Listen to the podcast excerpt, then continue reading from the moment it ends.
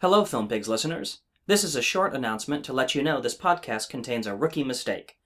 A cell phone was placed too close to speakers during the recording and has caused several instances of interference during the show. It happened seven times twice during movie news, twice during the shaky cam discussion, once during the Nick Cage Memorial Bizarre line reading, but does not interfere with the line reading itself, and twice during Ton Slingdog's DVD corner segment.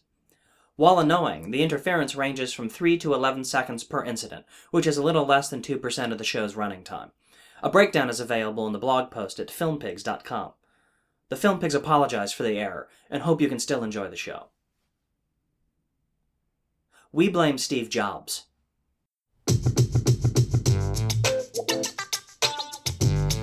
Hey, hey, hey, hey! It's the Film Pigs podcast numero dos. Gee! Welcome, welcome. I am your host this episode, Steve Skelton.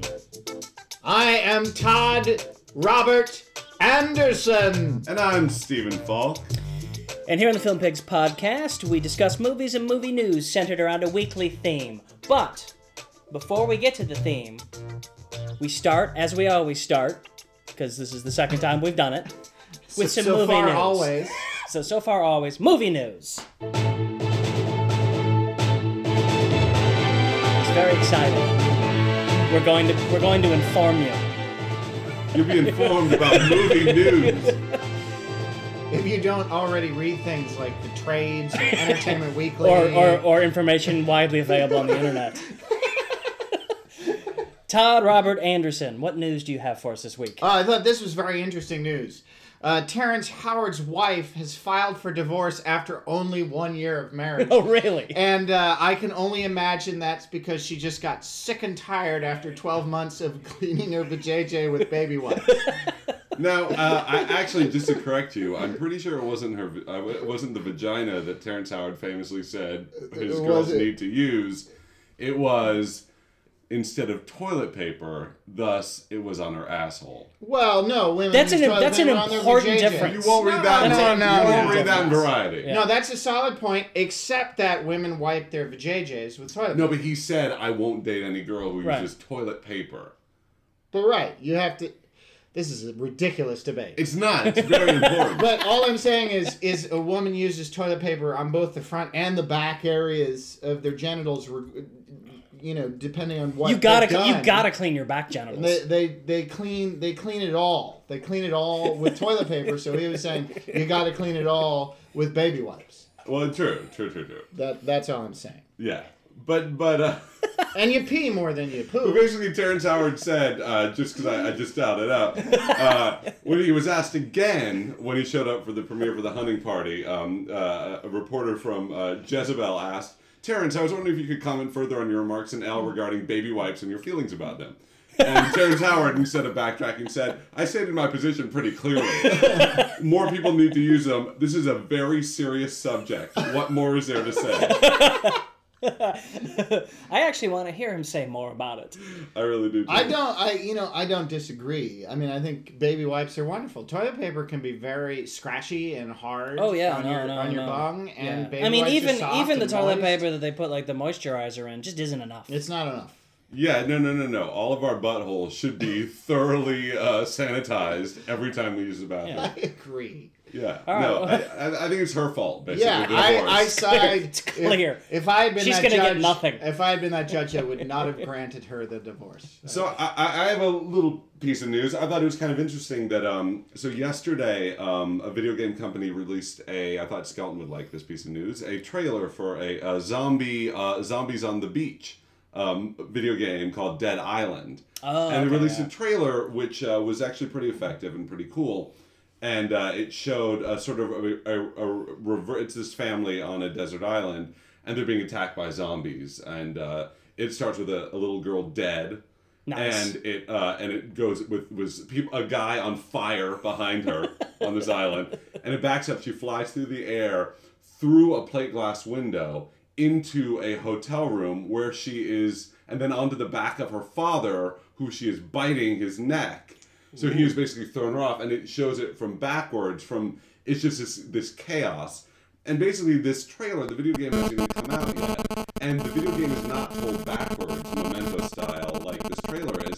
However, this trailer has inspired bidding war for film rights. Of course, Of the yeah. of this uh, video. you, do you know what Well, House makes did? The, do you know what House did the uh, the, tra- No, the but I trailers? can- I I'll bet tell you if it's really awesome, it's probably Blur. It makes sense. I mean, you just pitch Swiss Family Robinson meets zombie apocalypse. that It's- sounds awesome. I'm gonna greenlight that right now. I will. I, will, I want to be in that picture. Yeah, it's pretty cool. But it was uh, it was actually bought by the um, Wolfman and Mummy uh, producer uh, Sean Daniels. Um, but yeah, so right now that's so you can just make a really cool Trailer, trailer yeah. for a movie that doesn't even accurately represent the gameplay. Yeah, yeah, Uh, and but as sell long as it's pretty yeah. cool, uh, Techland made it for Microsoft Windows, X, uh, Xbox. That's and that's amazing. That is That's amazing. Yeah, it's pretty cool, but it's it's actually an interesting trailer. You know what's even more amazing? What's more amazing? And this Mr. is this is a Post seamless Skeleton? this is a seamless segue new segue. Um, uh, according to Access Hollywood, Sarah Jessica Parker would do a third Sex and the City movie. Why? And no, she, Why? I, Why? She, she's quoted as saying, "I think there's one more story to tell. I know there is." I think there's one And- more paycheck to collect. And no, it, I it, know it, there it gets is. better. It gets better. And then, when informed of the possibility of a Sex and the City prequel Yeah. starring younger uh, versions of the characters, uh, uh, she balked at that. Yeah. And, and, and, and- and- this is, I'm quoting again. I was like, what? There are a lot of important and interesting stories that 21 year olds can tell. I don't begrudge any 21 year old the opportunity to tell their stories. They prove to us on an everyday basis that they're interesting. E- even even their narcissism is interesting. Wow. Even their inertia is interesting. Even their tonal speech patterns are interesting. Aw. Wow, well, what a, what a nice little backhanded pat on the back Yeah, for 21 year olds from That- Sarah Jessica that- Parker. But it like that evolves from backhanded into fuck off.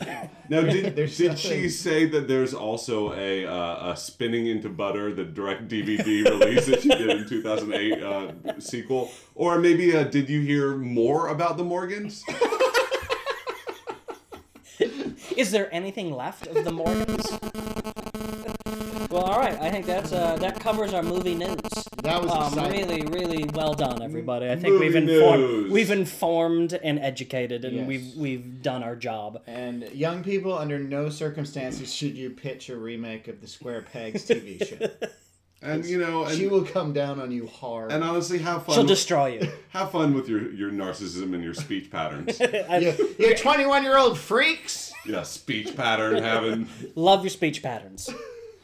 Okay, well, this this week, this uh, episode's uh, theme for discussion is um, the shaky cam as a director's crutch, uh, a filmmaking technique that Is it is, even a crutch anymore as opposed to a requirement?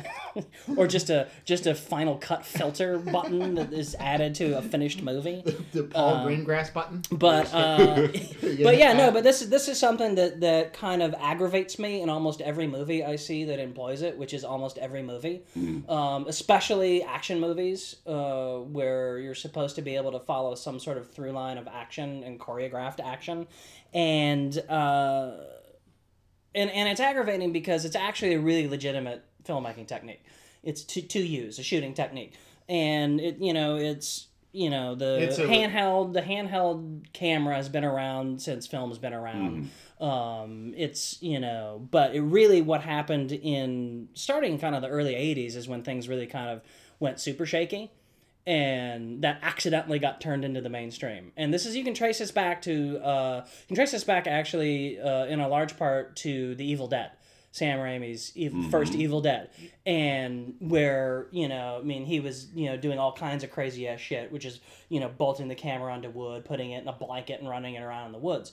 Now the thing is, is Raimi was using the technique properly. He actually took it. He took the handheld shaky cam and then took you know the realism of it and made it surreal as kind of the point of view of the stupid crazy Right. you know But he was demon. still he was still sorry to interrupt, but he was still capturing legitimate images that and you you Yeah, could, no, no, you no. could follow the action and and also I mean that's a low budget film and he was using you know whatever tools he could to to tell a visual story. yeah no absolutely and this but no i mean he As but he was still to- he was still doing it right but what he did was kind of explode the handheld shaky cam from being a tool that is used to kind of convey realism and intimacy.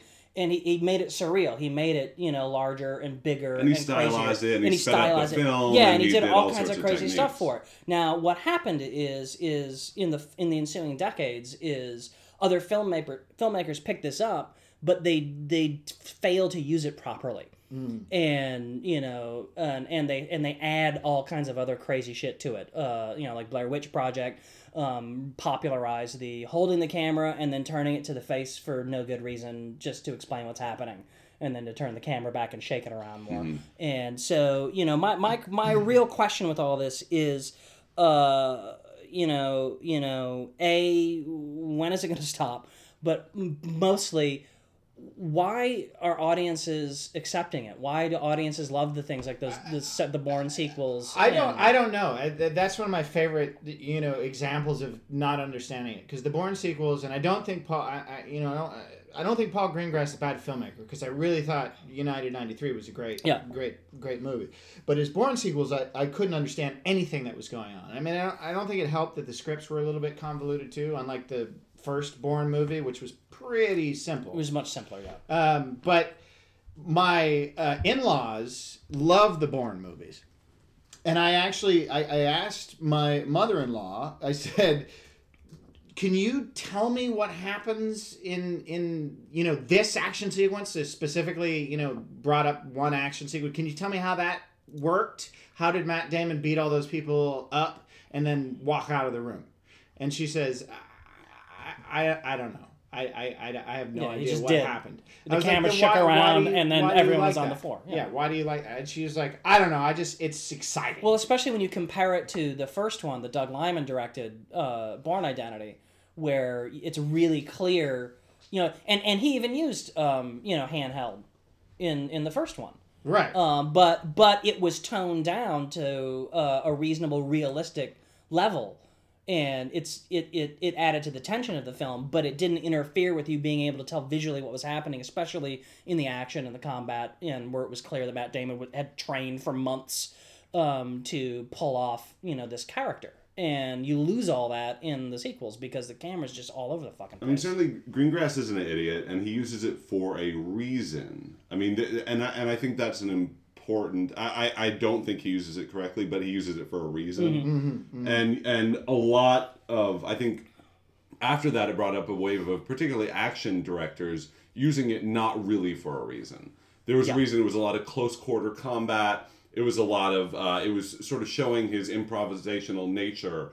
Uh, Jason Bourne that he was sort of stuck in this in this world he didn't quite understand, and it kind of made Yeah, I mean, that sense. was his and, and certainly intention, United '93, it makes sense. Yeah. It's close Yeah. quarters. Yes. It's frenetic. It's supposed to be really chaotic. Yeah. And I think it, it makes sense. Um, a really good example of using it um, for a reason, but also it, it annoyed the audiences is uh, Husbands and Wives, 92, Yes. Woody Allen's movie. And it made a lot of people really ill, but it, it- particularly the opening, it, it really caught this this sort of um, frenetic nature of these two couples out in the town, and and and he used that for a, for a good reason. And whereas Woody Allen has had before that, and he certainly moved his camera a lot. But if you watch a lot of his old movies, there's they're really sort of like like in Manhattan composed shots Yeah. that don't. It's just on sticks and it sits there Yeah, for five yeah, static, minutes, yeah. and they move around um, around the frame. So it was it was used for a specific reason, or like Saving Private Ryan, the opening battle Uh-huh. sequence. It was used to a great effect because that was meant to convey the chaos of war. But but I think also part of the reason that that in you know in the in the Ryan in the Normandy landing it was very effective was because it wasn't constantly doing that. Right. And when certain when certain elements were happening that that you know Spielberg wanted to focus on, the camera would slow down and it wouldn't Mm-hmm. Yeah. be as it wouldn't be as frenetic and it would give you a second to acclimate to what was happening before Right. it got crazy again. I think also, you know, the concept is basically to make you feel like you're in the action. it's a faux documentary style. Right. Mm-hmm. Yeah. But the thing is, is when you're when you're making a, a, a handheld documentary, you're Mm. actually trying to capture something, and it's not easy when you're holding a camera Right. and shit's crazy. So you're gonna miss stuff, but you are gonna catch stuff. Whereas green Greengrass, like Greengrass's Bourne movies, he it's as if he captured nothing. Yeah. You know, uh, and, our friend uh, Andy Kamenetsky, uh, his the the car chase in in Supremacy. Uh, he likened to uh, watching the Playboy Channel as a child because it's all scrambled, and every now and then you see a boob. Mm. Yeah. So you know something really awesome is happening. Yeah. You just can't quite see it. When you And juxtapose and that, you juxtapose that car chase with the car chase in Ronin, right? which is awesome. Right. And you can tell it's happening, and it's super exciting. Or, Oh, yeah, or or French the- Connection, French you know. Connection, yeah. I mean, th- I think two of the bigger bigger abusers of it in modern times are Darren Aronofsky. Yeah. Certainly, the wrestler and Black Swan are very handheld, very frenetic. Sometimes a little hard to f- figure out what's going on exactly. And Peter Berg, and I think like Friday Night Lights. I, c- I understand why it was used in that movie, and it was used to a pretty good effect. Effect, but um, but then like going forward, like the Kingdom and stuff, it, Yeah. it ends up it, it, it has that It's- same same action effect of not really being able to tell what's going Yeah, on. and really, and, and it's really just a, a matter of overuse of it. You're just, I mean, they're just shaking it harder for no reason, right. and and you and you could achieve that same kind of intimate realism effect, and still be able to tell what's going on in the action by just shaking the camera less. Yeah, I mean, what was it? Cloverfield that AMC had the warnings. Yes, on? yeah, the one this will make you yeah, this had- motion sickness. Yeah, they had warnings basically. If you see this movie, it's it's Yeah. it makes And, makes you sick. and Cloverfield took the took the turn to the face thing to uh, new Well, and irritating. yeah, that too. that movie's a, a great example too. Is if you are going to use that kind of ludicrous, phonetic filmmaking, Hmm. editing, shooting technique, you have to have you. Oh, sorry.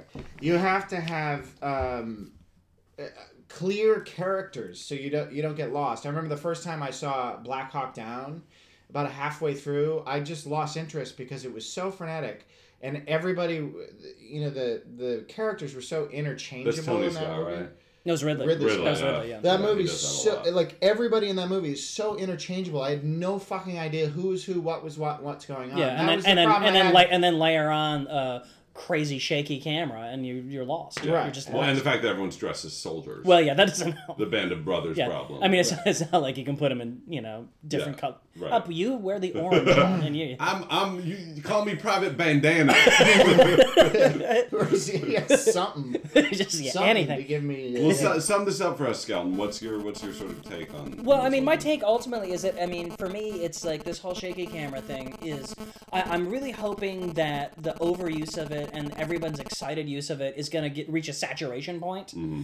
And there's going to be a backlash against it with with film directors like you know, no, I want you to be able to see what's happening. I want you to see what I'm coordinating, what I'm choreographing, and what my specific intentions are. So I'm what I'm hoping is, is I'm also hoping you know 3D dies, but that's you know so probably this won't happen. But you know what I'm hoping is that like people are gonna are now starting to kind of realize like ah, I don't want to see this any. I want to be able to see what's happening. I want to see the images that are composed and you know You'd like some more deliberate filmmaking. yeah, and and just like look, you know, don't make it shake just for the shake of making it shake. If you Right. if it needs to shake, make a, have a real reason. Don't just shake it because you don't want to really spend two months coordinating that fist fight.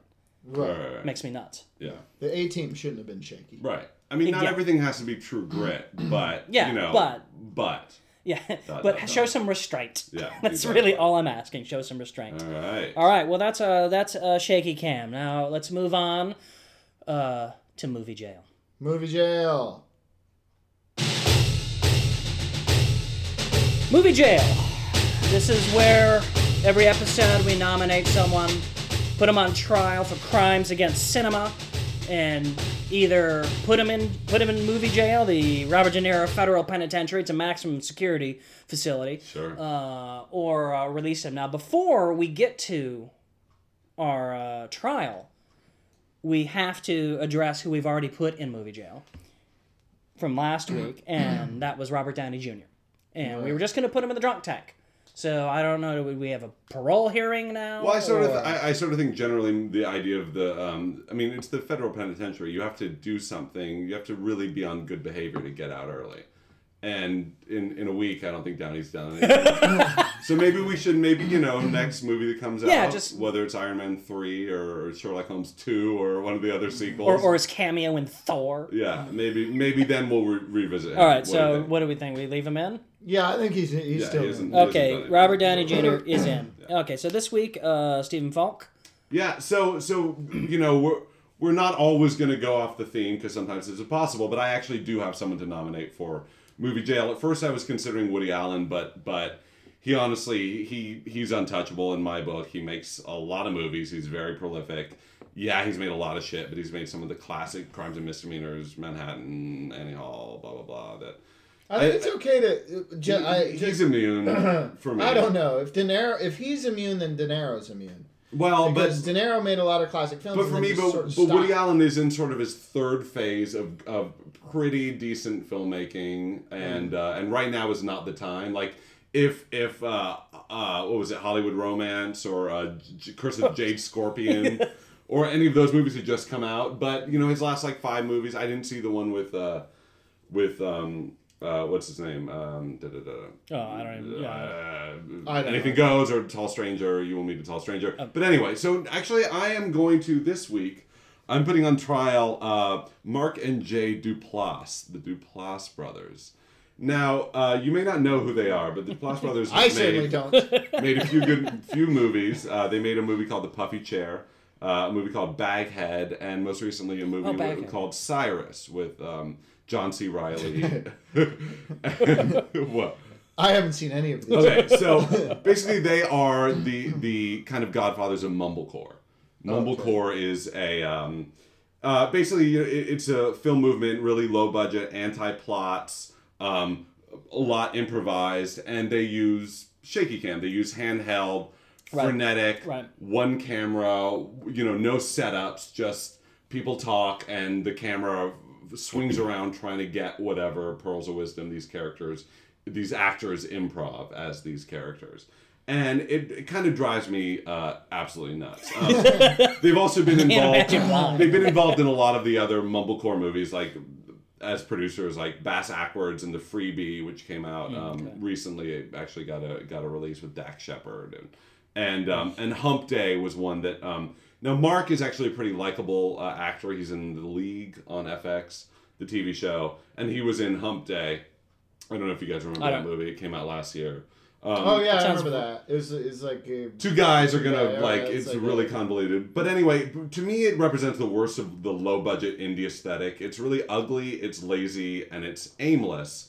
Um, and and they work uh, with improv. And for me and and for me improv uh, basically when you let actors who are not incredibly good at improv, and even when you do, when you have when you have like a, um, a best in show or a Guffman, you know, when you let when you let uh, pros do it, like Christopher Guest, you still end up with like eighty hours of footage that you have to cut down Yeah, to yeah. ninety minutes. right. Um, and because that's all, even these geniuses, And even then, it's doing not always that improv great, for yeah. forty years. Yeah. So these are people who have you know kind of done improv for a little while, but it's not even comedic improv. It's just sort of like dramatic improv My favorite kind of improv. and uh, and let, Ugh. letting improv build the movie, which really results to me in boring scenes, completely unmemorable dialogue, um, and and movies that are very ponderous. And I mean, you'd let Wynton Marsalis to take it into music improv, but you wouldn't just Yeah. let you know any any backup sax player. Um, you know, I personally I enjoy things that are carefully crafted and it goes along with the shaky cam aesthetic. I like when shots are set up. I like I like Roger Deakins a lot more than I like whoever the fuck shoots Paul Greengrass's stuff. Maybe it's Right. Paul Greengrass. Um, or yeah, or or, even or a computer.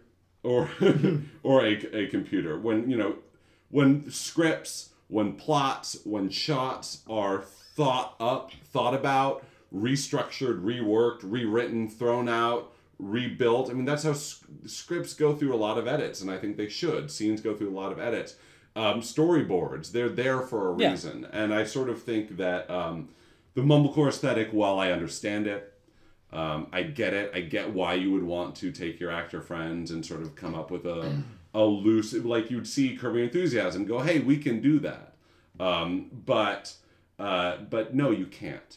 And uh, it, it, and and so for me, um, you know, they're they're about to do an, a, a sort of a big movie. Cyrus was one big step, but the problem is even with Cyrus, uh, you know, shooting these characters, you're constantly they're constantly zooming in and out. The the focus is just blown out constantly, it, it's really hard on your eyes to watch and your ears and your uh, entertainment value.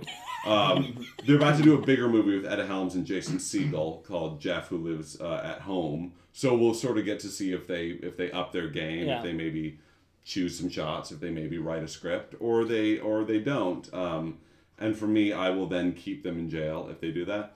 Um, but uh, but yeah, so I, I'd like to nominate the Duplass brothers, Mark and Jay. So do you think? I mean, is this uh, you know, is this like a felony offense, or, or are we sending them to juvie? Or Yeah, is this? uh, Uh, yeah, what is this? Is I this don't know. However, cell? however much you guys want to holding segment cell, the minimum penitentiary, security, maximum. I'd like a to put him. foster home, I'd like to put him straight in the max. the hall, right in the hall. so you want them getting buggered by? yeah, but I'd like to not see more movies like Tiny Furniture. I'd like, even though that that was mostly shot lockdown, I, I'd like to see scripts better thought out and um, Well, when's and, the- and I'd like when's to see plot You uh, make- come no, back you make into a- indie film. You make a great case. Here's here's my one question, and and it I, I, I haven't seen any of these films that you've mentioned, Okay. uh, mostly because clearly I have no interest. Then you're a perfect juror. Uh, so my my only question is is do they embrace the term mumblecore? that uh, that is unclear. That's unclear. Because that I would, I Because would if go they guilty embraced it, it would that, be yeah. guilty immediately. I, I doubt they do, just because you know it, it, it, it's not um, derogatory, but I, I can imagine. They, Or do they embrace it with you know irony? Irony, yeah. Here, here's uh, okay. Here's what I, I'm willing to do. I'm willing to put them in jail, uh, minimum security, I'd say minimum security until their new movie comes out, Okay. and then when we'll- and then they're, and then they're either in Supermax. yeah, that's their parole hearing is their new movie. Okay. So in jail,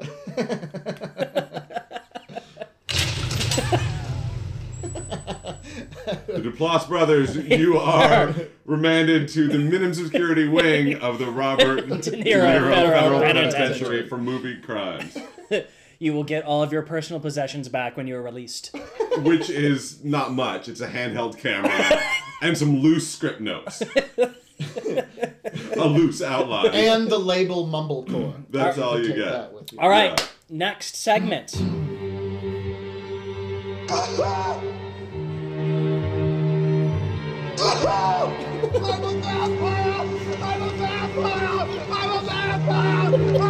Yes, it's the Nick Cage Memorial Bizarre line reading. I think what really makes this is the initial. This uh, this is where we uh, we add to the pantheon of weird, crazy, and just plain wrong line readings uh, uh, from cinema. Not just Nick Cage. I mean, of course, we could do it from Nick Cage from here until just we probably died. Yeah. Um, but uh, this week we have someone new, Todd. Um, I selected. I sort of went against the theme of shaky camera uh, and went into John Carpenter land, who That's has fine. never shaken a camera ever. Um, uh, I'm going with uh, a line from They Live, as delivered by Keith David, who can currently be seen on network television on the Cape. Not to be for one uh, more episode. Not to be confused by uh, David Keith, No, don't. his No. white his white counterpart. I mean his black counterpart. Shall we listen? No, his white. No, it's white counterpart. White counterpart. Yeah. Ready? Hey, you better find yourself someplace to hide and keep praying nobody ever finds you. There's a there. What I love about that line reading is it almost seems like it's about to launch into song. It is. You It's better got, like find a, it's someplace got to a hide sing and hope no one song. you. I'd like to listen part. again. You do it again. Hey, you better find yourself someplace to hide and keep praying nobody ever finds you. Nobody ever finds you. Nobody You know, ever that's- I mean, you. I could score that on a musical staff. Da-ba-da-ba-da-da-da. That's just like I mean, it's like it's clear they did like t- twenty takes that day, and that was his accidental take, and he was like, I don't know where that came Oh, from. And then when Carpenter Carpenter was was like- editing it, he's like, Ah, fuck it. yeah, uh, Carpenter loved it. Keith David's great. I love Keith David. I a love. Keith David. Keith Uh, David's and of course, you remember right after that moment. is the five is minute the- long fist fight. Yeah, Oh, the five best. minutes. Yeah, Yeah, the, the best fist greatest fight ever in, in cinema, cinema. history. Yeah, Basically. it's marvelous. and it's Yeah, a, yeah. it's about putting on glasses. Put on the glasses. Put on the goddamn glasses. and, he- and he just won't do it. No, Out of, get away from it's me, purely you out of, purely out of spite. He Yeah. just won't do it. It's All right. Our next segment. Yeah, it's Ton Sling Dog's DVD Corner with Ton Sling Dog. I'm Tom Sling Dog. I wanted to find a direct to video shaky cam movie. And so, uh, as you both know, I'm a huge Steven Seagal fan. Uh, I own every single one of Steven Seagal's movies, including My Giant, which is Wow. technically a Seagal. You are a fan. Yes, that's how much I love Steven Seagal. Uh, so I just uh, picked his most recent uh, direct-to-video release, which is called A Dangerous Man. It is not uh, the shaky camera movie I had hoped it would be, um, but it still uh, employs a lot of frenetic editing, to uh, which is which they used to call the shaky camera the Carradine camera because when Carradine uh, revisited his kung fu character as an old dude, they shook the camera a lot and did crazy editing to make it look like he could still do kung fu when he was uh, old. Uh, so, uh, and Seagal's movies uh, employ those same things. Uh, uh, so this uh, movie, basically, uh, the plot in a nutshell is Seagal, who is an uh, ex Special Forces guy, which he course. Yeah, it's really stepping out of his comfort range. Sure. Yeah, yeah. in more recent years apparently is a Special Forces guy who loves fried food. uh, he finds a, an Asian girl and a giant bag of money in a trunk. And uh, Just like and- my Civic. and he wants to protect her. And in doing so, he starts a, a crime war involving the Chinese mafia, the Russian mafia, and an entire state of crooked cops. Uh, and every the, the best part about this particular uh, Seagal movie is that everyone in the movie thinks that Seagal is an Indian. I, A Native I- American? I assume they mean Native American, but that's not made clear. Oh, wow. Um, and so they might think he's Punjabi. yeah, maybe we don't know. Uh, and it's hard to understand why they think that because he he talks like a Southern black guy through the entire film, not uh, you know uh, some Native American guy. um, the bet for me, the best part of the movie though is before the plot kicks in. This convoluted mob war plot. there's 20 minutes of backstory, and it starts with Seagal uh, saving his ludicrously hot young wife from a carjacker. And uh, and then uh, he's wrongfully imprisoned when the carjacker turns up dead. Sure, I, I sure. hate it when he's wrongfully imprisoned. Yeah, it's very sad, and he serves six years, and his wife can't wait for him, so she leaves. Uh, but then ultimately, he's exonerated because somebody finds some DNA evidence that, that gets him out. And uh, on his first day out, he goes he goes to a liquor store and he buys a bottle of uh, liquor called Jack's Old Country Bourbon Sipping Whiskey. And the only reason I remember. Uh, they had so many pointed insert shots of this bottle of booze that it was impossible not to go. What's it called? Jack's Old Country Bourbon Sipping Whiskey. That looks delicious. So then he goes down to the docks with his black do rag on. He sips the uh, the Jack's Old Country Bourbon Sipping Whiskey, and uh, as he's drinking it, he sees these bad Asian guys uh, shooting up a parking lot. So he blows up the car that he had stolen outside of the liquor store from a couple of hoodlums who he beat up. And Right. then the plot begins. And Oh, uh, um, I thought we were almost at the end. thought that was the whole- that was that was just the first twenty minutes. That would have been a great whole movie. yeah, it's marvelous. You get you really get your money's worth with Seagal. And okay, so this movie, um, a lot of uh, the Seagal DTV uh, uh, releases have a lot of dubbing, and and the dubbing's so bad. It's it's like somebody who's not Ste- clearly. It's like Don Knotts dubbing Steven Seagal. But this movie gets points because they actually s- tried to find a voice match. So it's a Oh. guy who's trying to do that like mumbly, uh, fat guy. Why are they dubbing him? They dub him. uh, Well, they dub him obviously because they're low budget movies and they don't capture the sound, and he mumbles. Oh, you're talking about the ADR. Yeah, Yeah, they, Just won't yeah, ADR. yeah, okay. he, he ref- I get. I'm assuming he refuses to Yeah. because they, they, they never use his voice in the ADR. Um, so there are a lot of gunfights. Um, there's the occasional slap fight with Seagal slapping bad Seagal- guys. the Seagal slap. there's a lot of Asian and Russian hookers. None of them get naked. Uh, Uh, but there are a couple of flashbacks to Steven Seagal remembering his estranged wife doing a uh, striptease oh. uh, for him, um, in which she does get naked, and uh, Steven Seagal looks at her with what must be the creepiest smile I've ever seen in my life. And uh, the movie also uh, features a lot of uh, blue filtered flashbacks. So if you guys like that, Sure. you Who doesn't check this like it? movie. Um, and I will say this about this movie: a lot of his movies are convoluted, and as convoluted as this one is, it's easier to follow than a lot of uh, the previous DTV Oh, fantastic. movies. So there's that. Here are my favorite lines from the film. The best lines delivered by Seagal himself. This is drug money, and I don't know if you can read Chinese, but this is obviously Chinese drug money. well done. Um, the next one from Seagal I liked was, I don't like to start a fight unless I finish it. And then the other Seagal line I really loved is, I'm gonna fuck you up ugly. and then other great lines from the movie from other people that I enjoyed were, change the station. My ears are throwing up. And this big guy, maybe an Indian, I don't know, took the girl and the money. and then that same character later said, Do you like this girl? She's got the ass of a nine year old boy. Oh. And then my favorite really- line from the It's really inappropriate, is what it The is. favorite line from my favorite line from the movie, delish, delivered by the uh, uh, Russian uh, head mobster, is, "Where I come from, we fuck cops in the mouth when we run out of farm animals." All right. You don't get better than that. No, you really don't. Someone wrote that. That's fantastic. well That's done. fantastic. Yeah, it's exciting. All right. Well, now we have something special. Uh, uh, oh, we have something special? Hey, that's right. It's time for Film Pigs Pigsamid. It's the game show where contestants scramble to guess the names of movies and win nothing. Nice. So these are the rules, gentlemen. I don't know gentlemen. if I'm ready to scramble. Oh no no, you you must scramble. These are the rules, and it's it's quite simple. Um, you ha- will have three categories to select from. After selecting a category, you will have 60 seconds to help your partner guess as many film titles as possible. Okay.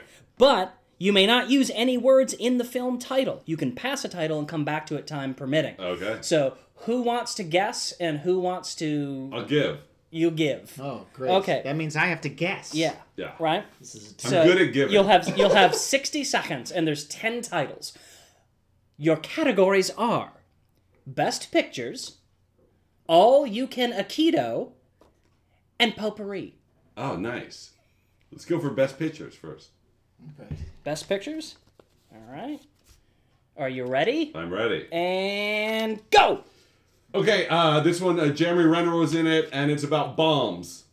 And it was l- from last oh, year. Hurt Locker. Uh, this right. one was about the guy who wrote uh, Romeo and Juliet, and Gwyneth Paltrow was Shakespeare in in it. Love. That's right! Clint Eastwood uh, cowboy movie. Unforgiven. Yes! Uh, uh, old uh, Jessica Tandy uh, in a car. Uh, dri- uh, driving Miss Daisy. Yes! Uh, uh, English people running. This is from the 80s, early 80s. Uh, And it uh, went uh, uh, Chariots of Fire. yes! Uh, Dustin Hoffman and Meryl Streep were divorcing each other. Uh, Kramer versus Kramer. Uh, this had Russian roulette with, with Christopher Walken, and it was Deer Hunter. Vietnam. Uh, this is George C. Scott, and he was a Vietnam general. Uh, Patton. okay, but uh, yes. This was uh, this was Yeah. the, the Sharks and the Jets from the 60s. West Side Story. And this was uh, God. Uh, they they made out on the beach from the 50s. Very famous makeout kiss, and it was um, From here to eternity. Yes, that's all of them. Well done. Oh Just my under God, at 56 that's seconds. Patton wasn't. A Patton was- it Vietnam was World War general. II, but- World War II. uh, but st- still, le- But you I said looked, at, I looked at the Scott general. 1970, and uh, I got. oh yeah, that was just the year that they won. nice. That was good. So there we go. That was Good, exciting. well That was, done. that uh, was exciting. I Pil- enjoyed Pigsamin. that. I didn't Well done. think I'd do so well with Academy Award winners.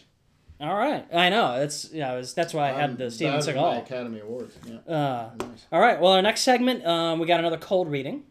Ooh. Um, and this is uh, a from a shaky camera movie Oh. that is very melodramatic.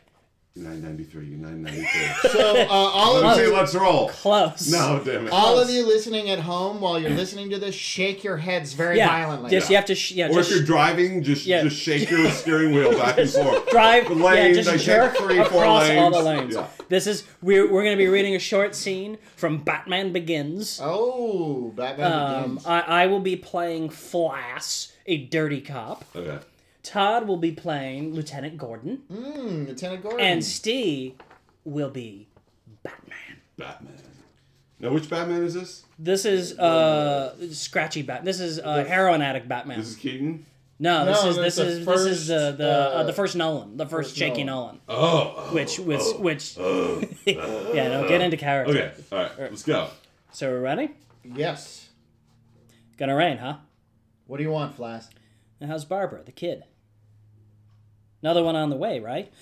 Big responsibility when you're on a big case like Falcone. A lot of time away from here. Cut to it, Flass. Uh, Just saying, it's good the case is clear cut. You'll wrap it up easy. You come around here making threats, pretending to be liquored up, tells me you're scared. Take care of yourself, pal. Trouble.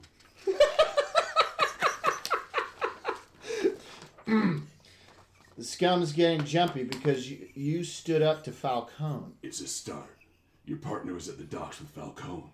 He moonlights as a low level enforcer. There was another man testing the drugs. Wasn't a buy. Why risk opening a package on the docks? Flass knows. You won't talk. He'll talk to me. Commissioner Loeb set up a massive task force to catch you. He thinks you're dangerous. What do you think? I think you're trying to help. But I've been wrong before. Dun dun! Fantastic. That was really exciting. nice. Wow. You know what? It's funny that I'm reading that because I love how understated Gary Oldman is in the Batman movies because he's normally so huge, and it, it's so nice to see him understated. Yeah, no, it's fantastic. he does such a good job in those movies. No, he's All right. good. Well, it's time for the bottom five. And uh, What was at the end there? Yeah. and uh, my bottom five this time is uh, the uh, five movies with some of the worst shaky cam fight scenes I've ever seen. Yay. Yay. And uh, we've already talked about many of them. Hmm. Um, so quickly, Bourne Supremacy, Yes. Bourne Ultim- Ultimatum, Yes. Gladiator, Fuck yes. Batman Begins, Fuck yeah. and Tim Burton's Batman for that fucking Bell uh, Belfry fight. Oh Jesus! Yeah, I forgot That's about that. that's one that's the that's one of the first times I got angry in the movies about shaky cam. yes. Is with that fucking fight, and I hated it. I hated it so much. On the flip side, On the flip side, it's a moment of positivity. And with this moment, I would just like to recognize and acknowledge, you know, some of the directors and filmmakers who actually use shaky cam and do it right and don't go nuts with it and use it as an effective tool. There's lots of them. But just a quick few uh, Stanley Kubrick, Doctor Strangelove. That's a Yes, no, it's- it's well great the, the the the the bomber stuff with some seconds. That's you know that's where it's super effective. Uh, Coen Brothers Raising Arizona. They make yes, great use yes, of shaking yes, yes, camera in that. absolutely. And and like we said before, Paul, I I hate the Bourne sequels.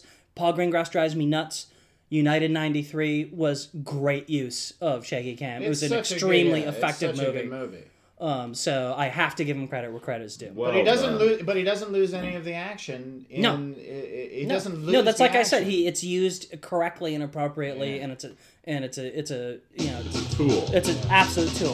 That's it for this episode, folks. We'd like to thank Adam Blau for all the music and all the stuff he lets us use. Makes us sound like we're almost professional. We are the ones who are not. Uh, until next time, I'm Steve Skelton. I'm Todd Anderson. I'm Stephen Fogg. And that's the Film Picks Podcast!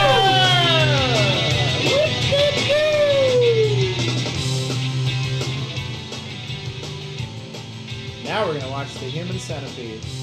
We are. Hey! You better find yourself someplace to hide and keep praying nobody ever finds you. Perfect. Good night.